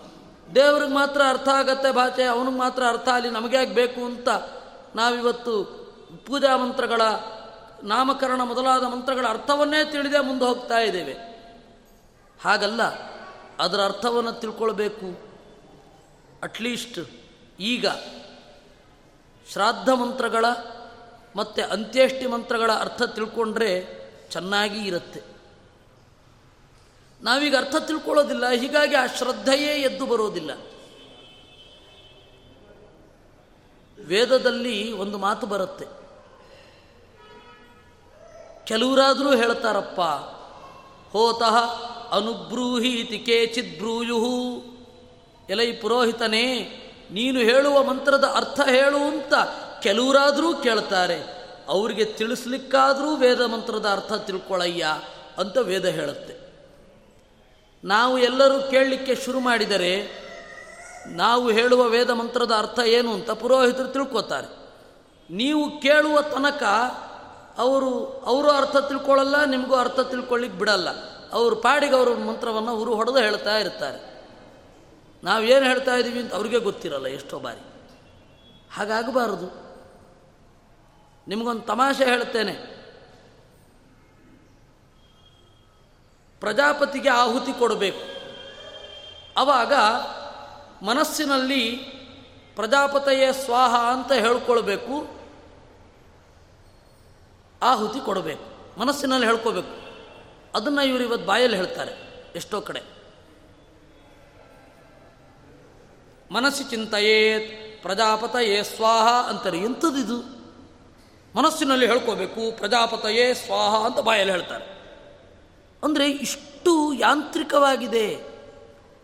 ನೀವು ಕೇಳುವ ತನಕ ಅವರು ಹೀಗೇ ಮೆಕ್ಯಾನಿಕಲ್ಲಾಗಿ ಮಂತ್ರವನ್ನು ಹೇಳ್ತಾ ಇರ್ತಾರೆ, ಅರ್ಥವನ್ನು ತಿಳಿದುಕೊಳ್ಳೋದಿಲ್ಲ. ನೀವು ಭಾಗವತವನ್ನು ಕೇಳ್ತೀರಾ ಅಂತ ಹೇಳಿ ವಿದ್ವಾಂಸರು ಭಾಗವತ ಓದ್ತಾರೆ. ವೇದವನ್ನು ಕೇಳೋಲ್ಲ ಅಂತ ಅವರು ಓದೋದಿಲ್ಲ. ನೀವು ವೇದವನ್ನು ಹೇಳಿ, ಉಪನಿಷತ್ತನ್ನು ಹೇಳಿ ಅಂದರೆ ಅವರು ಓದ್ತಾರೆ. ವಿಚ್ ಈಸ್ ಆನ್ ಡಿಮಾಂಡ್ ಯಾವುದು ಡಿಮ್ಯಾಂಡ್ ಇದೆಯೋ ಅದನ್ನು ಓದ್ತಾರೆ. ಆ ಪರಂಪರೆ, ಕೆಟ್ಟ ಪರಂಪರೆ ನಮ್ಮಲ್ಲಿ ಬೆಳೆದು ಹೋಗಿದೆ. ಹೀಗಾಗಿ ನಾವು ವೇದವನ್ನು ಅರ್ಥ ಸಮೇತ ಓದೋದಿಲ್ಲ. ಇದು ದುರಂತ. ಅದರಿಂದ ನೀವು ಕೇಳಬೇಕಿನ್ನ ಮೇಲೆ, ಗೊತ್ತಾಯ್ತಲ್ಲ?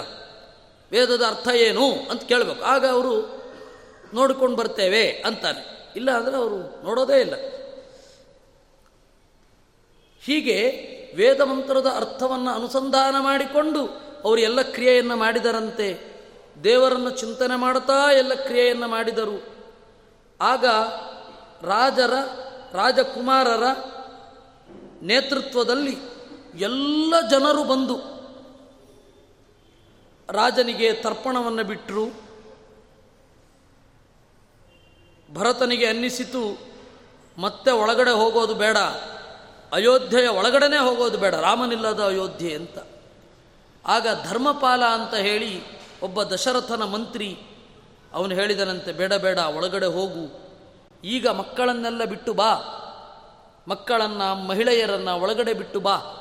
ಮತ್ತೆ ಇಡೀ ಹತ್ತು ದಿವಸಗಳ ಮೃತಕ ಮುಗಿಯಲಿ. ಆಮೇಲೆ ಏನು ಬೇಕಾದ್ರೆ ತೀರ್ಮಾನ ತಗೋ ಅಂತ.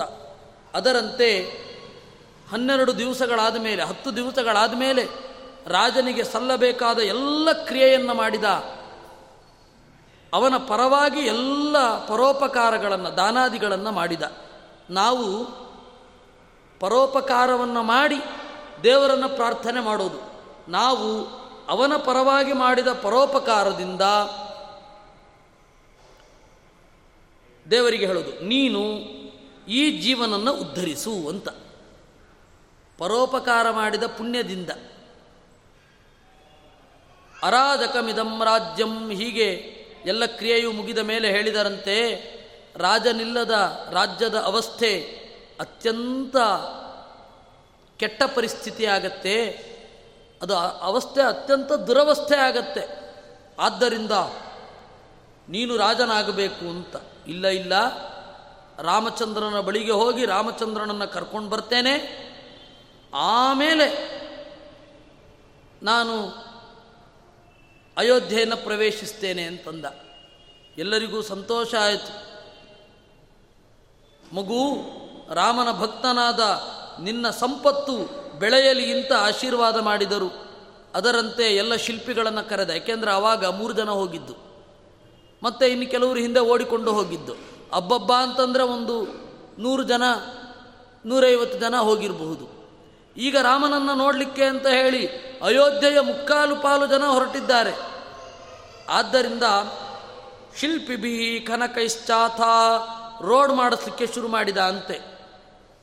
ಮರಗಳನ್ನು ಕೆತ್ತಿದರು, ಬಾವಿಗಳನ್ನು ಮುಚ್ಚಿದರು, ಅಗಲವಾದ ರಸ್ತೆಯನ್ನು ಮಾಡಿದರು, ತಾಯಂದಿರೂ ಹೊರಟರು.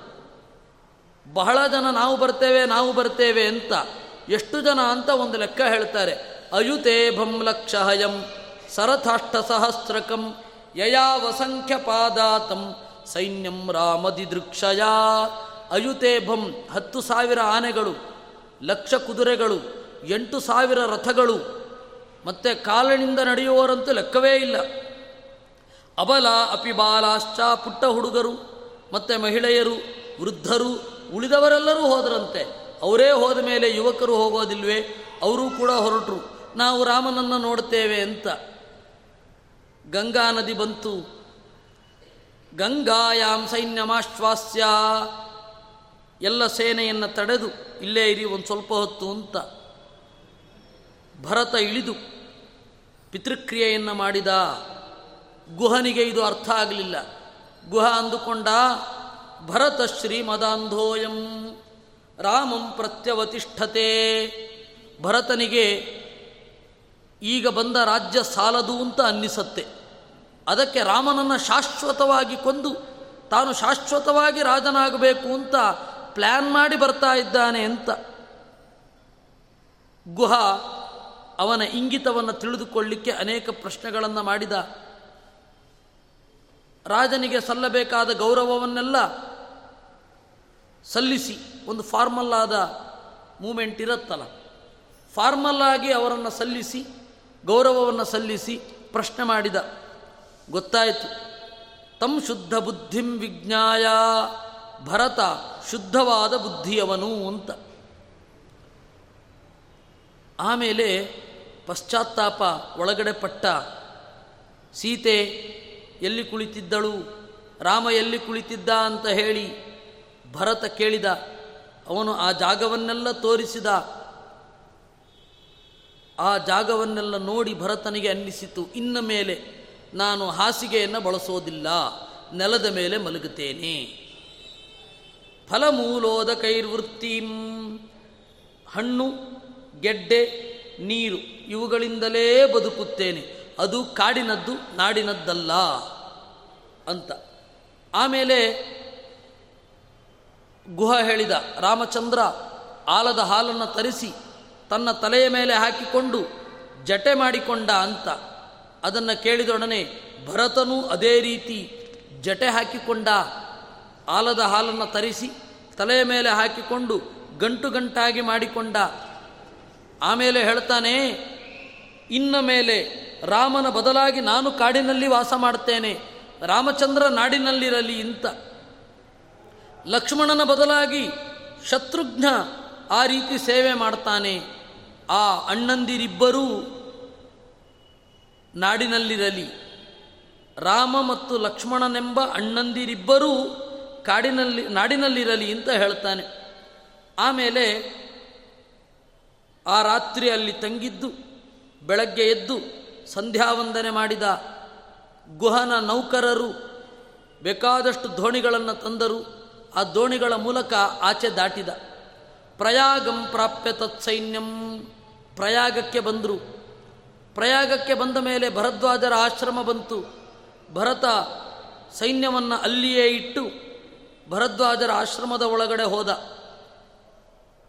ಭರದ್ವಾಜರು ರಾಮಂ ರಾಜ್ಯಾತ್ ಪರಿತ್ಯಜ್ಯ ತ್ರೈಲೋಕ್ಯಸ್ಯ ಏಕನಾಯಕಂ. ಏನಪ್ಪ? ರಾಮನನ್ನ ರಾಜ್ಯದಿಂದ ಓಡಿಸಿದ್ದು ಸಾಲದು ಅಂತ ಕಾಡಿನಿಂದಲೂ ಓಡಿಸಬೇಕು ಅಂತ ಬಂದಿದ್ಯಾ ಅಂತ ಅಂದ್ಬಿಟ್ರು ಒಬ್ಬನನ್ನ ಅನುಮಾನದಿಂದ ಹೆಂಗೆ ನೋಡ್ತಾರೆ ಅಂತ. ನಮ್ಮದಲ್ಲದ ತಪ್ಪಿನಿಂದ ಎಲ್ಲರ ಅನುಮಾನದ ಏಟುಗಳನ್ನು ತಿನ್ನಬೇಕಲ್ಲ ಎಂಥ ವೇದನೆ ಅದು. ನಮ್ಮ ತಪ್ಪೇನೂ ಇರೋದಿಲ್ಲ. ಆದರೆ ಜನ ತಿಳ್ಕೊಳ್ಳೋದೇ ಬೇರೆ. ಆ ಥರದ ದುರ್ಭರ ಪರಿಸ್ಥಿತಿಯನ್ನು ಭರತ ಎದುರಿಸಬೇಕಾಯಿತು. ಅವನು ಹೇಳಿದ, ನನಗೆ ಪಶ್ಚಾತ್ತಾಪ ಇದೆ ಸ್ವಾಮಿ. ನಾನು ಬಹಳ ದುಃಖ ಪಡ್ತೇನೆ. ಕೈಕೇಯಿ ಮಾಡಿದ್ದು ನನ್ನಿಂದ ಯಾವ ತಪ್ಪು ಆಗಿಲ್ಲ ಅಂದ.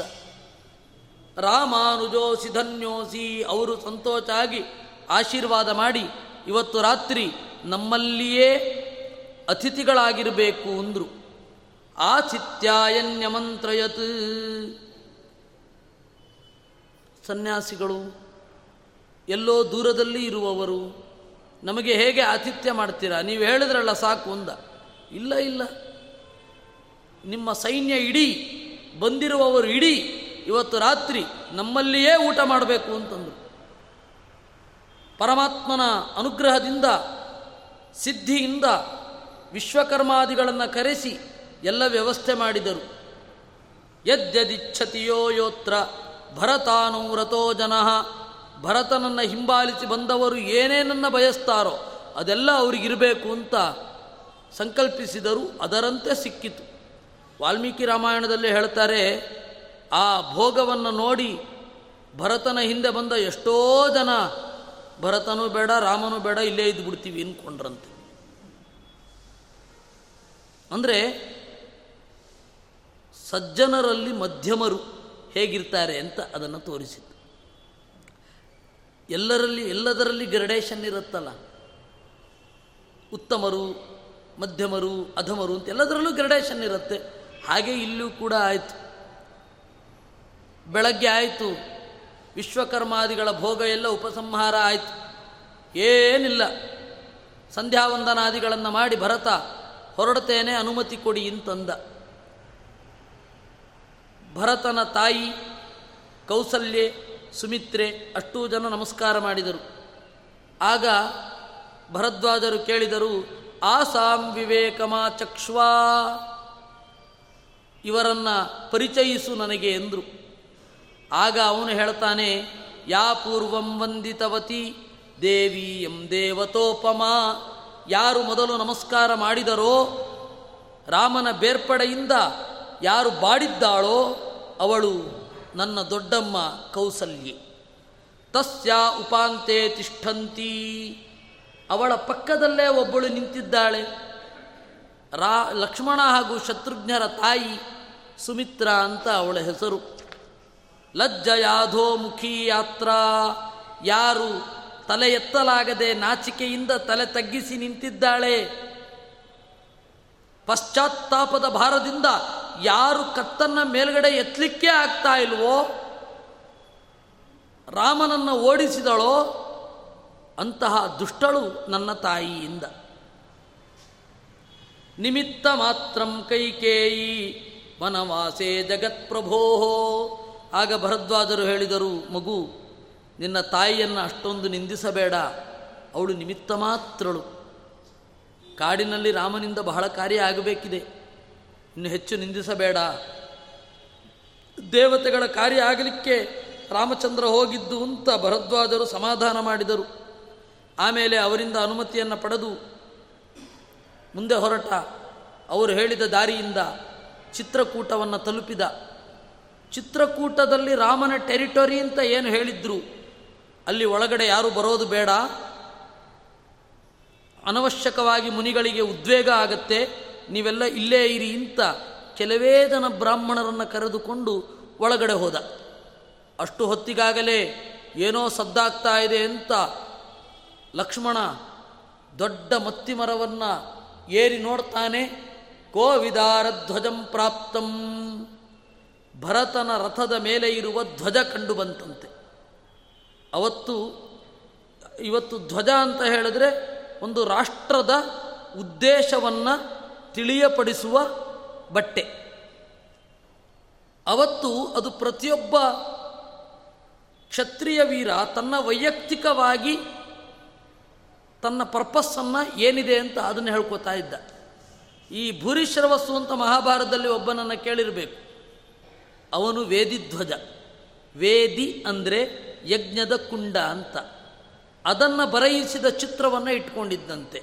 ಅಂದರೆ ಯಜ್ಞ ಅನ್ನೋದು ನನ್ನ ಜೀವನದ ಉದ್ದೇಶ ಅಂತ. ಪತಾಕ ಅಂತ ಇದೆ. ಪತಾಕ ಅಂದರೆ ಬಣ್ಣ ಬಣ್ಣದ ಬಟ್ಟೆಗಳು. ಅದು ಏನನ್ನೋ ಒಂದನ್ನು ಸೂಚಿಸ್ಲಿಕ್ಕೆ ಹೇಳೋದು. ಸ್ಟಾರ್ ಹೋಟೆಲ್ಗಳ ಮುಂದೆ ಇರುತ್ತೆ. ಪೆಟ್ರೋಲ್ ಬಂಕ್ ಮುಂದೆ ಇರುತ್ತೆ. ಅದು ಸಂಭ್ರಮದ ಸಂಕೇತ ಅಷ್ಟೇ. ಮತ್ತಿನ್ನೇನೂ ಅಲ್ಲ. ಜೀವನದ ಉದ್ದೇಶವನ್ನು ಹೇಳುವ ಧ್ವಜವನ್ನು ಅವರು ಪರ್ಸನಲ್ ಆಗಿ ಹೊಂದಿರ್ತಾ ಇದ್ದು, ಈಗ ಪರ್ಸನಲ್ ಆಗಿ ಹೊಂದಲಿಕ್ಕೆ ಪರ್ಮಿಷನ್ ಇಲ್ಲ. ಒಂದೋ ಸಂಸ್ಥೆಯ ಪರವಾಗಿ ಹಬ್ಬಬ್ಬ ಅಂದರೆ ಹೊಂದಬಹುದು. ಅದಕ್ಕೆ ಬಹಳ ಕಷ್ಟಪಡಬೇಕು. ಇರಲಿ. ಪ್ರಾಪ್ಯಾನು, ಅದನ್ನು ನೋಡಿ ಲಕ್ಷ್ಮಣ ಬಂದಿದ್ದಾನೆ ಅಂತ ಗೊತ್ತಾಯಿತು. ಮೇಲುಗಡೆ ಕುಳಿತವನೇ ಹೇಳಿದ ಲಕ್ಷ್ಮಣನಿಗೆ ಭರತ ಬಂದಿದ್ದಾನೆ ಅಂತ ಗೊತ್ತಾಯಿತು. ಲಕ್ಷ್ಮಣ ಮೇಲ್ಗಡೆ ಇದ್ದಾನೆ ಹೇಳಿದ, ಭರತ ದೃಪ್ತನಾಗಿ ಬಂದಿದ್ದಾನೆ, ಅವನನ್ನು ಕೊಂದು ಬಿಡ್ತೇನೆ, ಅನುಮತಿ ಕೊಡು ಅಂತಂದ. ಆಗ ರಾಮ ಹೇಳಿದ, ಮೊದಲು ಕೆಳಗಡೆ ಇಳಿ ಶಾಂತೋ ನ ದೃಪ್ತೋ ಭರತಃ. ಶಾಂತಸ್ತಂಭವ ಲಕ್ಷ್ಮಣ. ಭರತ ಕೊಬ್ಬಿನಿಂದ ಬರಲಿಲ್ಲ. ದುರುದ್ದೇಶದಿಂದ ಬರಲಿಲ್ಲ. ನೀನು ಸ್ವಲ್ಪ ಶಾಂತನಾಗು ಅಂದ. ಅಷ್ಟು ಹೊತ್ತಿಗೆ ಭರತ ಅಲ್ಲಿ ಅಲ್ಲಿ ಮರಗಳಿಗೆ ಕಟ್ಟಿದ ಬಟ್ಟೆಯನ್ನು ನೋಡಿಕೊಂಡು ಬಂದ. ಅಲ್ಲೇನು ಬೋರ್ಡ್ ಇರಲ್ಲ. ಕ್ರಾಸು ಅಂತ ಇರಲ್ಲ. ಮತ್ತೆ ಹೆಂಗೆ ಗುರುತಿಸೋದು? ಬಟ್ಟೆಯ ತುಂಡುಗಳನ್ನು ಕಟ್ಟಿರ್ತಾರೆ. ಅದನ್ನು ನೋಡಿಕೊಂಡು ಪ್ರತಿ ಸರ್ತಿ ಬರೋದು. ಕಾಡಿನಲ್ಲಿ ಟ್ರೆಕ್ಕಿಂಗ್ ಹೋಗುವವರು ಹಾಗೆ ಮಾಡ್ತಾರೆ. ನಾವು ಹೋದ ದಾರಿ ಇದು ಅಂತ ಗೊತ್ತಾಗಲಿಕ್ಕೆ ಬಟ್ಟೆ ಕಟ್ಟಿರ್ತಾರೆ. ಏನು ಇಲ್ಲದೆ ಹೋದಾಗ ಅದೇ ತಾನೇ ಗುರುತು, ಏನೋ ಒಂದು ಮಾಡಬೇಕಲ್ಲ. ಆ ಎಲ್ಲ ಗುರುತುಗಳನ್ನು ತಿಳಿದು ಹತ್ತಿರಕ್ಕೆ ಬಂದ, ನೋಡಿದ ರಾಮಚಂದ್ರನ ಎಲೆಮನೆಯನ್ನು ನೋಡಿದ. ಪರ್ಣಕುಟೀರ ಅಂತನ್ನೋದು ಸಂಸ್ಕೃತ. ಎಲೆಮನೆ ಅನ್ನೋದು ಕನ್ನಡ. ಎಲೆಮನೆಯನ್ನು ನೋಡಿದ. ಅಲ್ಲಿ ಜಟೆಯನ್ನು ಕಟ್ಟಿಕೊಂಡು ಸೀತೆಯ ಜೊತೆಗೆ ಕುಳಿತಿದ್ದಾನೆ ರಾಮ. ಆಗ್ನೇಯ ದಿಕ್ಕಿನಲ್ಲಿ ಒಂದು ಕುಂಡ ಇದೆ. ಆ ಕುಂಡದಲ್ಲಿ ಆಗತಾನೆ ಹೋಮ ಮುಗಿಸಿದ್ದಾನೆ ರಾಮ. ಅಗ್ನಿ ಪ್ರಜ್ವಲಿಸ್ತಾ ಇದೆ. ರಾಮಚಂದ್ರನನ್ನು ನೋಡ್ತಾ ನಿಂತ. ಅದೇನು ಆಶ್ಚರ್ಯ ಇಲ್ಲ. ಅನಂತ ಕಾಲದಿಂದ ಯೋಗಿಗಳು ನೋಡಿಯೂ ಕೂಡ ಸಾಕು ಅಂತ ಯಾರನ್ನು ನೋಡಿ ಅನ್ನಿಸಿಲ್ಲವೋ, ಅಂತಹ ರಾಮನನ್ನೇ ಭರತನು ನೋಡ್ತಾ ಇರೋದಲ್ವ? ಅವನಿಗೆಲ್ಲಿಂದ ತೃಪ್ತಿ? ಓಡಿ ಬಂದು ಕೆಳಗಡೆ ಬಿದ್ದ ಭರತನನ್ನು ಎಬ್ಬಿಸಿ ರಾಮ ಅಪ್ಪಿಕೊಂಡ ಸ ಸರ್ವಜ್ಞೋಪಿತರವೇಶ ಪಪ್ರಚ್ಛ ಕುಶಲಂ ಪ್ರಭು ಎಲ್ಲವನ್ನ ತಿಳಿದವನಾದರೂ ರಾಮಚಂದ್ರ ಭರತನಿಗೆ ಪ್ರಶ್ನೆ ಕೇಳಿದ, ಮಗು, ಅಪ್ಪ ಹೇಗಿದ್ದಾರೆ? ಅಂತ. ಆಮೇಲೆ ಅನ್ಯಾನಶ್ಚ ವಿವಿಧಾನರ್ಥಾನ್, ನೀನು ಹೀಗೆ ರಾಜ್ಯಭಾರ ಮಾಡ್ತಾ ಇದ್ದಿ ತಾನೆ ಅಂತ ಕೇಳಿದ. ಅದು ಅಯೋಧ್ಯಾಕಾಂಡದ ನೂರನೇ ಸರ್ಗದಲ್ಲಿ ಬರುತ್ತೆ, ವಾಲ್ಮೀಕಿ ರಾಮಾಯಣದಲ್ಲಿ. ಅದನ್ನು ಇವರು ಬಹಳ ಸಂಕ್ಷೇಪವಾಗಿ ಹೇಳಿದ್ದಾರೆ. ರಾಜನೀತಿ, ಪರಿಸರ ವಿಜ್ಞಾನ, ಎಲ್ಲವೂ ಜೊತೆಗೆ ಬಂದ್ಬಿಡತ್ತೆ.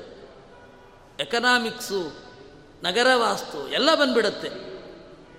ಅದನ್ನು ಇಲ್ಲಿ ಸುಭಾಷಿತಗಳು ಅಂತ ಒಂದು ಉಪನ್ಯಾಸದ ಸೀರೀಸ್ ಆಯಿತು. ಆಗ ಆ ಅಯೋಧ್ಯಾಕಾಂಡದ ನೂರನೆಯ ಸರ್ಗವನ್ನು ನಾನು ಹೇಳಿದ್ದೆ. ಅದರಲ್ಲಿ ರಾಜ್ಯಾಡಳಿತಕ್ಕೆ ಸಂಬಂಧಪಡದ ಪಡದ ಪಟ್ಟ ವಿಷಯಗಳೆಲ್ಲ ಬರುತ್ತೆ. ಅಲ್ಲಿ ಬರದ ವಿಚಾರವೇ ಇಲ್ಲ. ಅಷ್ಟು ಅದ್ಭುತವಾಗಿದೆ. ನಾವು ಅದನ್ನು ಓದಿದರೆ ಸಾಕು. ಇ ಕ್ಯೂ ಐ ಕ್ಯೂ ಎರಡೂ ಕೂಡ ಬೆಳೆಯುತ್ತೆ. ನಾವು ಮತ್ತೆ ಅದನ್ನು ಹೇಳ್ತೇನೆ ನಾನು. ಮಹಾಭಾರತದ ಮತ್ತು ರಾಮಾಯಣದ ಔಟ್ಲೈನ್ಸನ್ನು ಮಾತ್ರ ನಾವು ನೋಡ್ತಾ ಇದ್ದೇವೆ. ನಮಗೆ ಔಟ್ಲೈನ್ಸ್ ಗೊತ್ತು. ಶ್ಲೋಕ ಶ್ಲೋಕಗಳನ್ನು ನಾವು ನೋಡಿಲ್ಲ, ಕೇಳಲಿಲ್ಲ. ಆದ್ದರಿಂದ ನಾವು ಎಷ್ಟೋ ಸಂಗತಿಯನ್ನು ಕಳ್ಕೊಂಡಿದ್ದೇವೆ. ಬಹಳ ಸಂಗತಿಗಳನ್ನು ಕಳ್ಕೊಂಡಿದ್ದೇವೆ. ಇನ್ನಾದರೂ ನಾವು ಎಚ್ಚೆತ್ತುಕೊಳ್ಳಬೇಕು. ಪ್ರತಿಯೊಂದು ಶ್ಲೋಕವನ್ನು ನೋಡೋದನ್ನು ಕೇಳೋದನ್ನು ಕಲಿಬೇಕು. ಆಗ ಎಲ್ಲದರ ಬಗೆಗಿನ ಸ್ಫುಟವಾದ ಅರಿವು ಮೂಡುತ್ತೆ. ಈ ದೇಶದಲ್ಲಿ ಇಷ್ಟು ಪ್ರಾಬ್ಲಮ್ ಆಗಲಿಕ್ಕೆ ಇವೆರಡನ್ನ ವಿವರವಾಗಿ ಮೂಲ ಭಾಷೆಯಲ್ಲಿ ಓದ್ದೇ ಇರೋದೇ ಕಾರಣ. ನಾವು ಕೂಡ ಹೇಳ್ತಾ ಇಲ್ಲ. ನಾವು ಕೇವಲ ಜನಪ್ರಿಯವಾದ ಮಾತುಗಳನ್ನೇ ಹೇಳಿ ಉಪನ್ಯಾಸ ಮುಗಿಸ್ತಾ ಇದ್ದೇವೆ. ಅದರಿಂದ ಯಾರಿಗೂ ಪ್ರಯೋಜನ ಆಗ್ತಾ ಇಲ್ಲ. ಅಲ್ಲಿ ಪೂರ್ತಿಯಾಗಿ ಇದೆ. ಅಲ್ಲಿ ಎಲ್ಲವನ್ನು ಹೇಳಿದ ಮೇಲೆ ಭರತ ಹೇಳಿದ, ನೀನು ಇಷ್ಟೆಲ್ಲ ಹೇಳಿದೆಯಲ್ಲ, ಆ ರೀತಿ ರಾಜ್ಯಭಾರ ಮಾಡಲಿಕ್ಕೆ ನನ್ನ ಕೈನಲ್ಲಾಗಲ್ಲ. ಅದಕ್ಕೆ ನೀನೇ ಅಯೋಧ್ಯೆಗೆ ಬಾ ಅಂತ ಕರ್ಕೊಂಡು ಹೋಗಲಿಕ್ಕೆ ಬಂದೆ.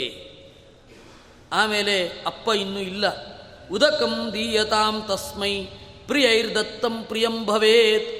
ಅವರಿಗೆ ನೀನೇ ತರ್ಪಣವನ್ನು ಕೊಡು, ಅಪ್ಪ ಬಹಳ ಸಂತೋಷ ಪಡ್ತಾರೆ ಅಂತ. ರಾಮಚಂದ್ರ ಎಲ್ಲವನ್ನ ತಿಳಿದವನಾಗಿದ್ದರೂ, ದುಃಖವೇ ಇರದಿದ್ದರೂ, ದಶರಥನ ಮರಣವನ್ನು ಕೇಳಿ ದುಃಖವಾದಂತೆ ನಟಿಸಿದ. ದೇವರಿಗೂ ದುಃಖ ಇಲ್ವಲ್ಲ? ಆದ್ದರಿಂದ ದುಃಖವನ್ನು ತೋರಿಸಿದ. ಆಮೇಲೆ ತಮ್ಮ ಮತ್ತು ಹೆಂಡತಿಯೊಡಗೂಡಿ ಗಂಗೆಯಲ್ಲಿ ಮುಳುಗಿ ತರ್ಪಣವನ್ನು ಕೊಟ್ಟ, ಎದ್ದು ಶ್ರಾದ್ದವನ್ನು ಮಾಡಿದ. ಅವನು ಕಂದ ಮೂಲ ಫಲಗಳಿಂದ ಪಿಂಡವನ್ನು ಇಟ್ಟ. ಯಾಕೆ ಅಂದರೆ ಪಿತೃದೇವಾನ್ ಪುಮಾನ್ ಸ್ವಾನ್ನೈ ಪೂಜೆಯೇ ದಿತಿ ದರ್ಶಯನ್. ಯಾರು ಯಾವ ತರಹದ ಆಹಾರವನ್ನು ಬಳಸ್ತಾರೆ ಅದೇ ಆಹಾರವನ್ನು ದೇವತೆಗಳಿಗೆ ನಿವೇದಿಸಬೇಕು ಅಂತ ತೋರಿಸಲಿಕ್ಕೆ. ದೇವರ ನೈವೇದ್ಯಕ್ಕೆ ಅಂತ ಒಂದಿಷ್ಟು ಮಾಡೋದು, ಆಮೇಲೆ ನಮಗೆ ಬೇರೆ ಮಾಡಿಕೊಳ್ಳೋದು. ಇದು ಅಸಂಗತ. ನಾವು ಏನನ್ನು ತಿಂತೇವೋ ಅದು ಏನು ಬೇಕಾದರೂ ಆಗಿರಲಿ, ದೇವರಿಗೆ ಸಮರ್ಪಣೆ ಮಾಡಿ ಅಷ್ಟೆ ಕೆಲವರೆಲ್ಲ ಏನು ಮಾಡ್ತಾರೆ? ಅವ್ರತ ಇರುತ್ತೆ ವ್ರತ ಇರುತ್ತೆ. ವ್ರತದಲ್ಲಿ ನಾವು ಅವ್ರತ ತೆಗೆದುಕೊಳ್ತೇವೆ. ದೇವ್ರಿಗೊಂದು ವ್ರತ. ಯಾವ ಕರ್ಮಕ್ಕೆ? ನಾವು ತಿನ್ನದ್ದನ್ನು ದೇವ್ರಿಗೆ ಸಮರ್ಪಣೆ ಮಾಡಬಾರ್ದು. ನಾವು ಏನು ತಿಂತೇವೆ ಅದನ್ನೇ ದೇವರಿಗೆ ಸಮರ್ಪಣೆ ಮಾಡಬೇಕು.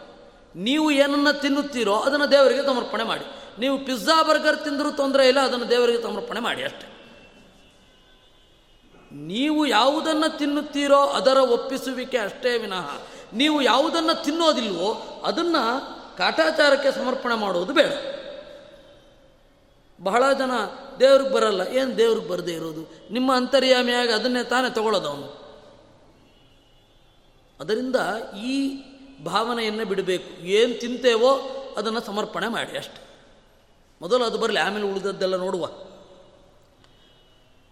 ಆಮೇಲೆ ಕೌಸಲ್ಯ ಮೊದಲಾದವರೆಲ್ಲ ನಮಸ್ಕಾರ ಮಾಡಿದ ರಾಮನಿಗೆ ಆಶೀರ್ವಾದ ಮಾಡಿದರು. ಆ ರಾತ್ರಿಯನ್ನು ದುಃಖದಲ್ಲೇ ಕಳೆದರು. ಬೆಳಗ್ಗೆ ಎಲ್ಲರೂ ಕೂಡ ತಿನ್ನು ವಕ್ತೇಶ ಭರತಃ. ಭರತ ಏನು ಹೇಳ್ತಾನೋ, ರಾಮಚಂದ್ರ ಏನು ಉತ್ತರ ಕೊಡ್ತಾನೋ ಅಂತ ಹೇಳಿ ಜೋಶಂ ಸ್ಥಿತೇ ಜನೇ ಜನರೆಲ್ಲ ಸುಮ್ಮನೆ ಇದ್ದರು ಯಾಕೆಂದರೆ ಎಲ್ಲರೂ ಮಾತಾಡ್ತಾ ಇದ್ದರೆ ಅದು ಎಂಥದ್ದು ಯಾರಿಗೂ ಏನೂ ಅರ್ಥ ಆಗೋದಿಲ್ಲ. ಅದಕ್ಕೆ ಎಲ್ಲರೂ ಸುಮ್ಮನೆ ಇದ್ದರು ಅವರಿಬ್ಬರ ಮಾತು ಮಾತ್ರ ಕೇಂದ್ರ ಬಿಂದು ಆಗಿತ್ತು. ಅವನು ಹೇಳಿದ, ರಾಮಚಂದ್ರ, ನಾಡಿಗೆ ಹೊರಡು. ಇಲ್ಲ ಇಲ್ಲ, ಅಪ್ಪ ಹೇಳಿದ್ದಾರೆ, ನಾನು ಕಾಡಿನಲ್ಲಿರ್ತೇನೆ. ಅಲ್ಲ, ನಿನ್ನ ಪರವಾಗಿ ನಾನು ಕಾಡಿನಲ್ಲಿರ್ತೇನೆ, ಎಂದ. ಅದಕ್ಕೆ ರಾಮಚಂದ್ರ ಹೇಳಿದ, ಧರ್ಮಾಚರಣೆಯಲ್ಲಿ ಪ್ರಾಕ್ಸಿ ಇಲ್ಲ. ನನ್ನ ಮಕ್ಕಳ ಪರವಾಗಿ ನಾನು ಚಾತುರ್ಮಾಸ್ಯ ಮಾಡ್ತೇನೆ. ಹ್ಞೂ ಅವರೇ ಮಾಡಬೇಕು. ನೀವು ಮಾಡೋದಾದರೆ ಅದು ನಿಮಗೆ ಅಷ್ಟೇ. ನನ್ನ ಅಪ್ಪ ಹೇಳಿದ ಮಾತನ್ನು ನಾನೇ ಕೇಳ್ತೇನೆ. ಬೇರೊಬ್ಬರು ಆಚರಿಸುವ ಅಗತ್ಯ ಇಲ್ಲ. ಇಷ್ಟು ಹೇಳಿದರು ಭರತ ಹೇಳಿದ, ಇಲ್ಲ, ನನ್ನ ಅಪ್ಪ ನನಗೆ ಕೊಟ್ಟ, ನಾನು ನಿನಗೆ ಕೊಡ್ತಾ ಇದ್ದೇನೆ, ನೀನು ಅದನ್ನು ಆಳಬಹುದು. ಇಲ್ಲ ಇಲ್ಲ. ಅಪ್ಪನ ಮಾತನ್ನು ನಾನು ಸಿದ್ಧ ಮಾಡಬೇಕು ಅಂತ ಇದ್ದೇನೆ. ಅಪ್ಪನ ಮಾತನ್ನು ನಡೆಸಿಕೊಡಬೇಕು. ಬೇರೆ ರೀತಿಯಿಂದ ಹೇಳಿದ, ಸ್ತ್ರೀ ಶುನಾ ಸತ್ಯದೋಷೋಸ್ತಿ ಹೆಣ್ಣು ಮಕ್ಕಳಲ್ಲಿ ಸುಳ್ಳು ಹೇಳಿದ್ರೆ ತೊಂದರೆ ಇಲ್ವಂತೆ. ನಮ್ಮ ಅದು ಗೊತ್ತಿರಲಿಲ್ಲ. ಹೀಗಾಗಿ ಅದು ಸುಳ್ಳಾದರೂ ತೊಂದರೆ ಇಲ್ಲ, ನೀನು ಕಾಡಿಗೆ ಬಾ ಅಂದ. ಅದಕ್ಕೆ ರಾಮಚಂದ್ರ ಹೇಳಿದ, ಯಾರಿಗಾದರೂ ಸತ್ಯ ಹೇಳಿದ್ದು ಸತ್ಯವೇ. ಹೆಣ್ಣು ಮಕ್ಕಳಲ್ಲಿ ಹೇಳಿದ್ದು ಸುಳ್ಳು ಅಂತನ್ನೋ ಅಭಿಪ್ರಾಯ ದಶರಥನಿಗೆ ಇದ್ದಿದ್ರೆ ನಾನು ಅಲ್ಲೇ ಇರ್ತಾ ಇದ್ದೆ. ಆದರೆ ದಶರಥನಿಗೆ ಆ ಅಭಿಪ್ರಾಯ ಇಲ್ಲ. ಅವರಲ್ಲಿ ಇಲ್ಲದ್ದನ್ನೆಲ್ಲ ನಾನು ಅಂದುಕೊಳ್ಳೋದಿಲ್ಲ. ಏನು ಮಾಡಿದ್ರೂ ನಾನು ಈ ವನವಾಸವನ್ನು ಮುಗಿಸಿಯೇ ಬರೋದು ಅಂತ ಹೇಳ್ತಾ ಇದ್ದಾಗ ಜಾಬಾಲಿ ನಾಸ್ತಿಕವಾದವನ್ನು ಮುಂದೆ ಇಟ್ಟ. ದೇವರು ನಾಸ್ತಿಕ ತಾನೆ, ಏಕೆಂದರೆ ದೇವರಿಗೊಬ್ಬ ದೇವರಿಲ್ಲ. ಆದ್ದರಿಂದಾಗಿ ದೇವರು ನಾಸ್ತಿಕ ಅನ್ನುವ ದೃಷ್ಟಿಯಲ್ಲಿ ದೇವರಿಗೆ ನಾಸ್ತಿಕ್ಯವನ್ನು ಮುಂದೆ ಇಟ್ಟ. ಯಾರ ಮಾತು ಯಾರು ಕೇಳಬೇಕು? ಎಲ್ಲವೂ ಲೋಕದಲ್ಲಿ ಒಂದು ವ್ಯವಸ್ಥೆಗಾಗಿ ದೇವರನ್ನು ಒಪ್ಪಿದ್ದಾರೆ, ಯಜ್ಞವನ್ನು ಒಪ್ಪಿದ್ದಾರೆ, ದಾನ ಧರ್ಮಗಳನ್ನು ಒಪ್ಪಿದ್ದಾರೆ. ಉಳ್ಳವರು ಇಲ್ಲದವರಿಗೆ ಕೊಡಲಿ ಅಂತ ಹೇಳಿ ಒಂದು ಪುಣ್ಯ ಅಂತ ಒಂದು ಕಾನ್ಸೆಪ್ಟನ್ನು ಇಟ್ಟಿದ್ದಾರೆ. ಇಲ್ಲ ಅಂದರೆ ಸಂಪತ್ತಿನ ಒಂದು ಟ್ರಾನ್ಸ್ಫಾರ್ಮೇಷನ್ ಇರೋದಿಲ್ಲ. ಇವನ ಸಂಪತ್ತು ಇಲ್ಲಿಗೆ ಬರಬೇಕು. ಎಕನಾಮಿಕಲ್ ಟ್ರಾನ್ಸ್ಫಾರ್ಮೇಷನ್ ಆಗಬೇಕು ಅಂದರೆ ಪುಣ್ಯ ಅನ್ನುವ ಒಂದು ಸಂಗತಿ ಬೇಕು. ಅದಿಲ್ಲದೆ ಹೋದರೆ ಎಕನಾಮಿಕಲಿ ಮುಂದುವರಿಯೋದಿಲ್ಲ ಅಂತ ಹೇಳಿ ಜಾಬಾರಿಗಳು ಹೇಳಿದರು. ನೀನು ಯಾಕೆ ಎಲ್ಲರ ಮಾತನ್ನು ಕೇಳಬೇಕು? ನೀನು ಹೋಗಿ ರಾಜ್ಯಭಾರ ಮಾಡು ಅಂತ. ರಾಮಚಂದ್ರನಿಗೆ ಸಿಟ್ಟು ಬಂತು. ಹೇಳಿದ, ಧರ್ಮವನ್ನು ಒಪ್ಪೋದಿಲ್ವ ನೀವು? ದೇವರನ್ನು ಒಪ್ಪೋದಿಲ್ವಾ? ನೀವು ಒಳ್ಳೆಯ ಸತ್ಪುರುಷರೇ ಅಲ್ವಾ? ಅಂತ ಹೇಳಿ ಸಿಟ್ಟು ಮಾಡಿಕೊಂಡ ಆಗ ಸುಮ್ಮನಾದರು ಜಾಬಾಲಿಗಳು ಕೂಡ ನಾಸ್ತಿಕ್ಯವಾದವನ್ನು ಅಲ್ಲಿ ಹೇಳ್ತಾರೆ. ಆ ನಾಸ್ತಿಕ್ಯವಾದದ ಉದ್ದೇಶ ಸ್ಪಿರಿಟ್ ಏನು ಅಂದರೆ ಯಾವುದೇ ಕಾರಣಕ್ಕೂ ರಾಮಚಂದ್ರ ಅಯೋಧ್ಯೆಯನ್ನು ಪ್ರವೇಶಿಸೋಲ್ಲ ಅಂತ ಹೇಳಬಾರ್ದು ಅಂತ ಅಷ್ಟೇ. ಆ ನಾಸ್ತಿಕ್ಯಕ್ಕೆ ಇನ್ನೇನೋ ಉದ್ದೇಶಗಳಿಲ್ಲ. ಈ ಜಾಬಾಲಿಗಳ ನಾಸ್ತಿಕ್ಯವಾದವನ್ನು ವಿವರವಾಗಿ ಅದೇ ಆ ಸುಭಾಷಿತ ಸೀರೀಸಲ್ಲೇ ನಾನು ನಿರೂಪಣೆ ಮಾಡಿದ್ದೇನೆ. ಆಮೇಲೆ ವಸಿಷ್ಠರು ಹೇಳಿದರು, ನೀನು ಧರ್ಮವನ್ನು ಆಚರಿಸ್ತಿ ಅಂತಾದರೆ ನಿನ್ನ ಅಪ್ಪನ ನಂತರ ನೀನು ರಾಜ್ಯಪಾಲನೆ ಮಾಡಬೇಕಾದ್ದು ನಿನ್ನ ಧರ್ಮ. ನೀನಾದರೂ ಬಾ, ರಾಜ್ಯಪಾಲನೆ ಮಾಡು ಅಂತ. ಇಲ್ಲ, ನಾನು ಬರೋದಿಲ್ಲ ಅಂತಂದ. ನಾನು ಉಪವಾಸ ಕೂಡ್ತೇನೆ ಅಂತ ಭರತ ಹೇಳಿದ. ಆಗ ಮುನಿಗಳೆಲ್ಲ ಬಂದರು. ಬೇರೆಯ ಮುನಿಗಳು, ದೇವತೆಗಳು ಕೆಲವರನ್ನು ಕಳಿಸಿದರು. ಆ ದೇ ಅವರೆಲ್ಲ ಬಂದು ರಾ ದಶರಥನಿಗೆ, ಇದು ಭರತನಿಗೆ ಹೇಳಿದರಂತೆ, ನೋಡು ಮಗು, ಇಲ್ಲೊಂದು ದೇವ ಕಾರ್ಯ ಇದೆ, ಅದನ್ನು ಮುಗಿಸಿಯೇ ರಾಮ ಬರೋದು. ಅದಕ್ಕಿಂತ ಮುಂಚೆ ಬರೋದಿಲ್ಲ ಅಂತ. ಆಗ ಭರತ ಎರಡು ಪ್ರತಿಜ್ಞೆಗಳನ್ನು ಮಾಡ್ತಾನೆ. ರಾಮ ಬರದೆ ನಾನು ನಗರ ಪ್ರವೇಶ ಮಾಡೋದಿಲ್ಲ. ಹದಿನಾಲ್ಕನೆಯ ವರ್ಷ ಆದ ಮೇಲೆ ಒಂದು ದಿನ ತಡ ಆದರೂ ನಾನು ಬೆಂಕಿಯಲ್ಲಿ ಹಾರಿಕೊಂಡು ಪ್ರಾಣ ಬಿಡ್ತೇನೆ ಇದು ಎರಡು ನನ್ನ ಪ್ರತಿಜ್ಞೆ. ನೀನು ಬರಲೇಬೇಕು ಅಂತಂದಾಗ ವಸಿಷ್ಠರು ಬಹಳ ದುಃಖಿತನಾಗಿದ್ದಾನೆ. ನಿನ್ನ ಪಾದುಕೆಗಳನ್ನು ಕೊಡು ಅಂತಂದರು. ಆ ಪಾದುಕೆಯನ್ನು ಭರತನೇ ತಂದಿದ್ದ ಬಂಗಾರದ ಪಾದುಕೆಯನ್ನು ಹಾಕಿ ಅವನನ್ನು ಕರ್ಕೊಂಡು ಹೋಗಬೇಕು ಅಂತ. ಇನ್ನೂ ಅದರ ಸಾಧ್ಯತೆಗಳಿಲ್ಲ. ಒಮ್ಮೆ ಪಾದುಕೆಯ ಮೇಲೆ ನಿಲ್ಲಿಸಿ, ಆ ಪಾದುಕೆಯನ್ನು ತಲೆಯ ಮೇಲೆ ಇಟ್ಕೊಂಡು ಹೊರಟ. ಇಷ್ಟೇ, ಬಹಳ ಸಿಂಪಲ್ ಆಗಿರೋ ಘಟನೆ. ಇದಕ್ಕೆ ಏನೇನೋ ಘಟನೆಗಳು, ಏನೇನೋ ಕಥೆಗಳು ಸೇರಿಕೊಂಡು ಬಿಟ್ಟಿವೆ. ಆಗಿದ್ದ ಘಟನೆ ಇಷ್ಟೇ. ಆಮೇಲೆ ದಾರಿಯಲ್ಲಿ ಭರದ್ವಾಜರು ಸಿಕ್ಕಿದರು. ಅವರನ್ನೂ ಕಂಡು, ಗಂಗೆಯನ್ನು ದಾಟಿ, ಗುಹನಿಗೂ ಹೇಳಿ, ಅಯೋಧ್ಯೆಗೆ ತಲುಪಿ ತನ್ನ ತಾಯಂದಿರನ್ನೆಲ್ಲ ನಗರದ ಒಳಗಡೆ ಕಳುಹಿಸಿ ರಾಮಚಂದ್ರ, ಇದು ರಾಮಚಂದ್ರನ ನೆನಪಿನಲ್ಲಿ ನಂದಿಗ್ರಾಮ, ಅಯೋಧ್ಯೆಯ ಗಡಿಯಲ್ಲಿ ಇರುವ ಗ್ರಾಮ. ಅಲ್ಲಿಯೇ ಇದೇ ರಾಜಧಾನಿ, ರಾಜ ಕಾರ್ಯಕ್ಕೆಲ್ಲ ಇಲ್ಲೇ ಬರಬೇಕು ಅಂತ ಹೇಳಿ ತಾತ್ಕಾಲಿಕವಾದ ರಾಜಧಾನಿಯಾಗಿ ಮಾಡಿಕೊಂಡ. ಫೈಲ್ಸ್ ನೋಡೋದು, ಮತ್ತು ಎಲ್ಲ ಕಾರ್ಯಾಚರಣೆಗಳಾಗೋದು, ಮಂತ್ರಿಗಳ ಮೀಟಿಂಗ್ ಕ್ಯಾಬಿನೆಟ್ ಮೀಟಿಂಗ್ ಎಲ್ಲ ನಂದಿಗ್ರಾಮದಲ್ಲೇ ನಡೆಯೋದು ಅಂತ.